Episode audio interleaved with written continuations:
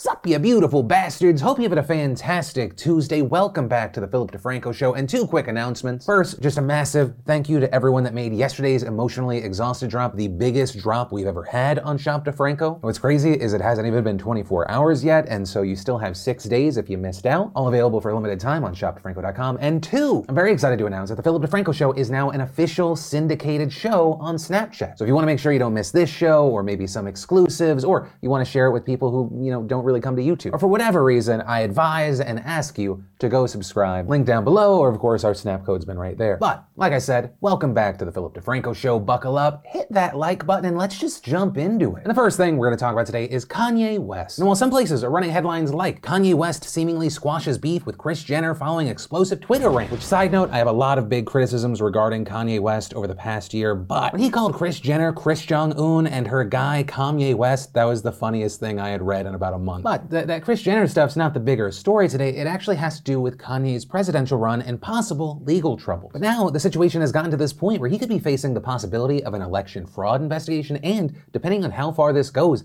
years in prison, right? And so all of this started at the very end of last month in New Jersey, where Kanye needed just eight hundred votes on his petition to secure a spot on the ballot. But a few days after he filed that petition, a lawyer found that over seven hundred of the one thousand three hundred twenty-seven signatures that Kanye had collected had issues, including no last names listed, people who were not registered to vote in New Jersey, and people who didn't even live in the state at all. And ultimately what we saw there is last Monday, just hours before a scheduled hearing to determine the validity of his petition, Kanye's team withdrew the application, with his campaign reportedly saying in an email that it would not question the decision of the Secretary of State and added, "At this time, Kanye twenty twenty has no further option than to regrettably withdraw from New Jersey and cease further efforts to place Mister West's name on the New Jersey ballot." And then, later that same week, an election board in Illinois ruled that sixty percent, or nearly two thousand of the three thousand two hundred eighteen signatures that Kanye collected were invalid. And very notably, that decision came after it was reported that three different whistleblowers asked the state to take a closer look at the end of last month. And so if their findings hold, Kanye will fall one thousand three hundred signatures short of the two thousand five hundred he needed. And I'm saying it like that because this board Board's ruling is just preliminary. The findings have to go to a hearing examiner who then makes a recommendation as to whether or not Kanye should be on the ballot. Though, historically, election board's preliminary decisions have had a lot of weight on the hearing examiner's recommendation. But now it is widely believed that he will be kicked off the ballot, and with what happened in New Jersey and Illinois,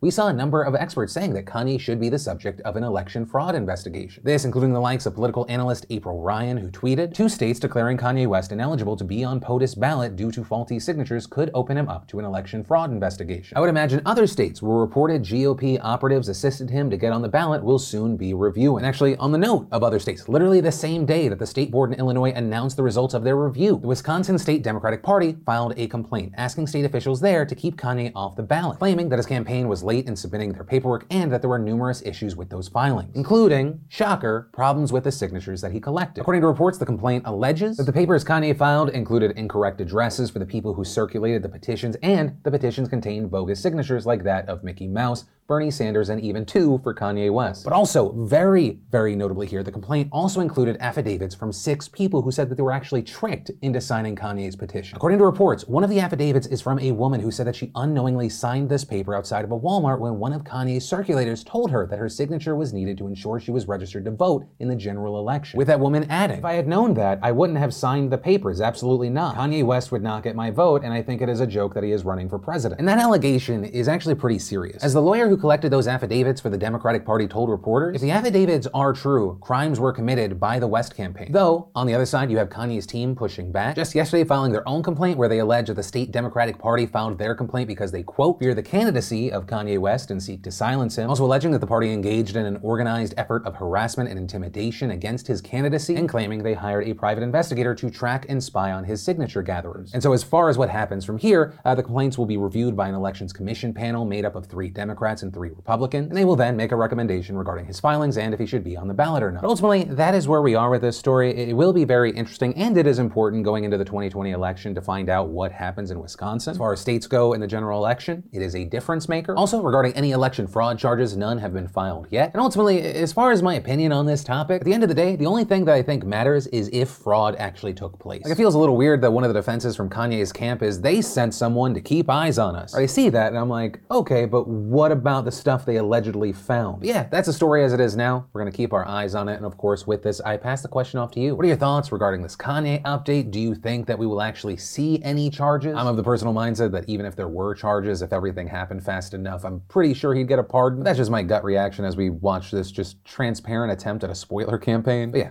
Passing the question off to you. Also, in quickie presidential election news, obviously less important than this Kanye stuff, Joe Biden, actually, as we were finishing up today's video, announced that Kamala Harris will be his V P pick. Notably, this will make Harris the first woman of color to be named by a major party on a U S presidential ticket, and potentially she could become the first woman vice president. And as far as why Kamala Harris, you had Biden saying in his announcement statement, "I need someone working alongside me who is smart, tough, and ready to lead. Kamala is that person. I need someone who understands the pain that so many in our nation are suffering, whether they've lost their job, their business, a loved one to this virus." And adding, "I first met Kamala through my son, Beau. They were both attorneys general at the same time. He had enormous respect for her and her work. I thought a lot about that as I made this decision. There is no one's opinion I valued more than Beau's, and I'm proud to have Kamala standing with me on this campaign." But yeah, the main thing here is that this announcement has finally been made, and we are now kicking this election into a new gear. And as far as what that gear is gonna feel and look like, we're gonna find out very soon. And actually, with this update, I'd love to know your thoughts about Kamala as V P. Let me know in those comments down below. Then, in a story I could have probably put in Today in Awesome, we had Mia Khalifa in the news. Mia, if you don't know, is actually Lebanese American. She was born in Lebanon. With everything that's been happening there, I mean, we talked about it yesterday, last week. In addition to using her platform to raise awareness, call for change, she's actually also decided to raise money for the Lebanese Red Cross by auctioning off those original, infamous Mia Khalifa glasses. As of right now, the bidding is at one hundred thousand dollars, and it'll be interesting to see where it lands. What, what's a, a valid bid at the end of, it's gonna be about in four days. Then we should talk about this news involving the gig economy and its future. On Monday, a California judge ruled that Uber and Lyft must classify their drivers as employees, not gig workers. And that decision, which will go into effect next week if it is not halted by an appeal, will mean that employees for ride-sharing companies will be eligible to receive benefits, including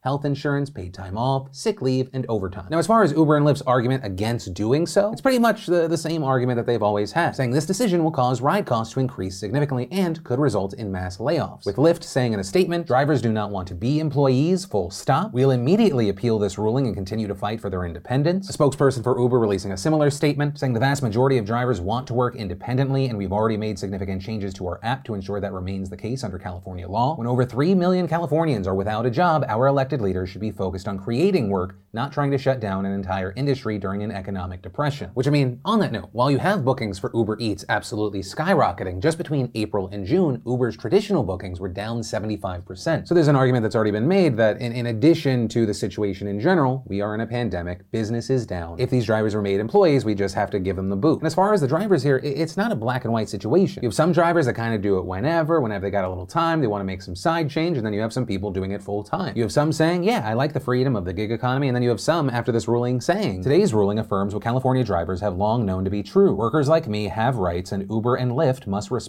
those rights. Though, with all that said, there may actually be a third option. Because while yes, this is a story in California, this is a national issue. We've also seen this gaining traction, which is why we've seen Uber C E O advocating for this third model on how to classify drivers, arguing that there should be another way for workers to gain protections without sacrificing the flexibility of being a gig worker. And in fact, yesterday we saw him pushing for that again in a New York Times op-ed, arguing our current employment system is outdated and unfair. It forces every worker to choose between being an employee with more benefits, but less flexibility, or an independent contractor with more flexibility, but almost no safety net. It's time to move beyond this false choice. As a start, all gig economy companies need to pay for benefits, should be more honest about the reality of the work, and must strengthen the rights and voice of workers. With him then proposing a model that would require gig companies to establish benefits funds which give workers cash that they can use for the benefits they want, like health insurance or paid time off. Adding, independent workers in any state that passes this law could take money out for every hour of work they put in. All gig companies would be required to participate so that workers can build up benefits even if they switch between apps. And with all of this, claiming that if this had been a law nationwide, Uber would have contributed six hundred fifty-five million dollars in benefits just last year. With him also giving the example of a Colorado driver working an average of thirty-five hours a week. If they had used this system, they would have racked up one thousand three hundred fifty dollars in benefits for twenty nineteen. With him noting that's enough to cover two weeks time off or a median annual premium for health insurance. But even with that, of course, you'd have critics of this saying, well, the key word here is or. That driver wouldn't be able to have premium health insurance and get two weeks off. But ultimately, as far as what happens next year, we're gonna have to keep an eye out for that appeal. Also in November, California voters will decide on a ballot measure that could exempt ride-sharing companies from converting their drivers into employees. You know, the biggest thing being voted on in November. Obviously, I'm kidding, but actually, uh, the, the, the vote for the President of the United States, obviously huge. But also, as we get closer to the election, I'm, I'm going to try to make sure that I provide resources so you can see what is being voted on in your state. There's a lot of stuff locally that's always important for you to vote on. But question of the main story being talked about there, if you are an Uber or a Lyft driver or you're part of the gig economy, what are your thoughts? Do you want the, the freedom of being a part of the gig economy, or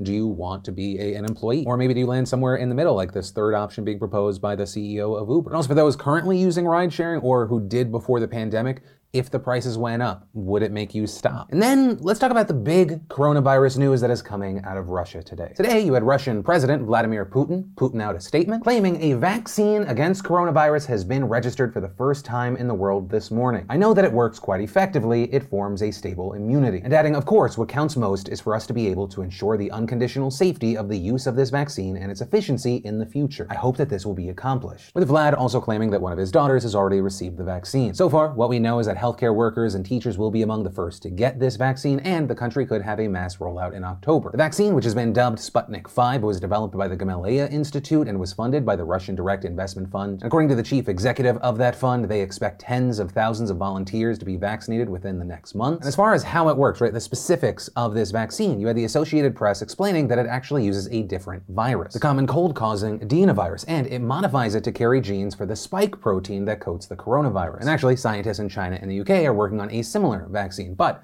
all of that said, as you can imagine, with this Russian vaccine, there are concerns. Many fearing that the process was rushed and that crucial steps in the testing were skipped. The vaccine hasn't even actually gone through phase three trials, which involves thousands of people, usually quite some time. So you have a large number of people saying, okay, there hasn't been nearly enough people, there hasn't been nearly enough time to plan mass distribution. Though there are currently plans for the country to do a phase three, as well as trials in the U A E, Saudi Arabia, the Philippines, and maybe Brazil. And in the meantime, the vaccine will still be offered to volunteers who want it. According to the A P, human trials started back in June with seventy-six volunteers. volunteers, half of which were injected with a liquid vaccine and the other half given it in the form of a soluble powder. And among the concerns here, you had some concern about the participants as some were recruited from the military, so there were worries that they were pressured into receiving this vaccine. Some also concerned about the small testing size, which is why you have experts like Peter Kremsner telling Reuters, normally you need a large number of people to be tested before you approve a vaccine. I think it's reckless to do that if lots of people haven't already been tested, with other health experts saying that releasing this vaccine so soon is unethical. Also, on top of the lack of testing, the concern about the participants, Russia has also not released any data from its initial clinical trial. And as one epidemiology and infectious disease specialist noted, it is not possible to know if the Russian vaccine has been shown to be effective without submission of scientific papers for analysis. And you know, that wasn't the first person to note or have skepticism regarding a vaccine from Russia. In a July testimony, you had Doctor Anthony Fauci saying, I do hope